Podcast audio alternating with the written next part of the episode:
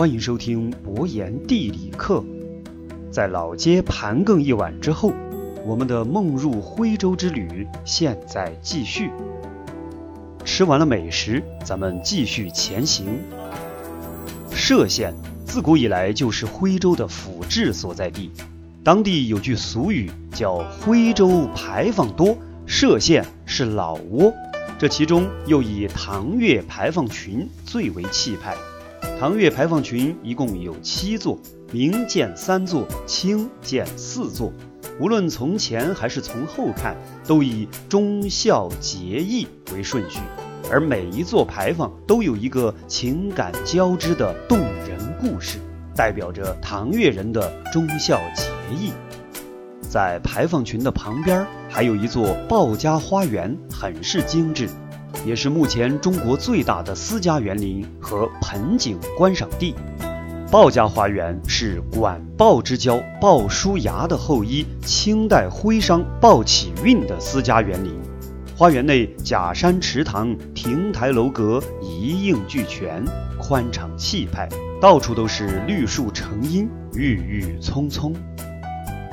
离开唐岳，我们可以去深度镇。从这里一路乘船，开启新安江山水画廊之旅。烟雨新安江，山色空蒙，百转千回。高山林，中山茶，低山果，水中鱼。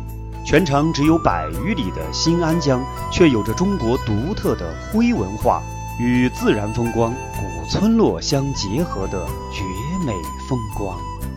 两岸的徽派古民居点缀在青山绿水之间，田野农舍，花团锦簇，恰似一幅绝美的中国山水画卷，这才有了新安江百里画廊的美誉。虽然这里一年四季景色各异，但最美的还要数三四月间油菜花开的时节。一片片的亮黄，错落地分布在青山绿水之间，有一种独特的美。沿江而行，我们来到歙县，当地的特色小吃当然不能错过。坐在村口的街边，看着那小小的锅上煎着金黄的毛豆腐。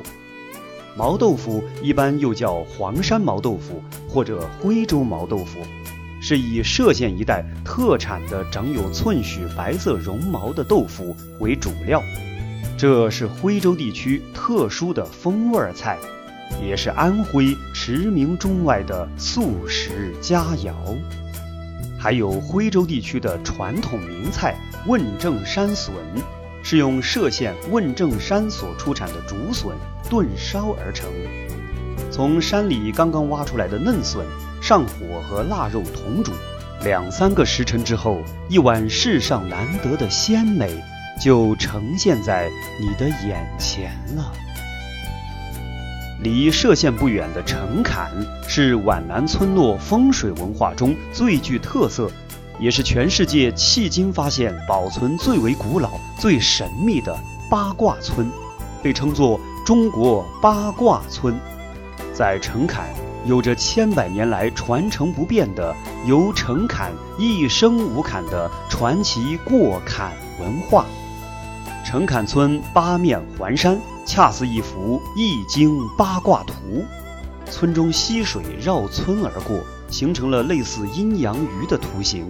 易经中阳为城，阴为坎，于是得名城坎。城坎的小巷子很多。如迷宫一般，自己走很容易迷路，或者一直在一个地方打转，就是绕不出去。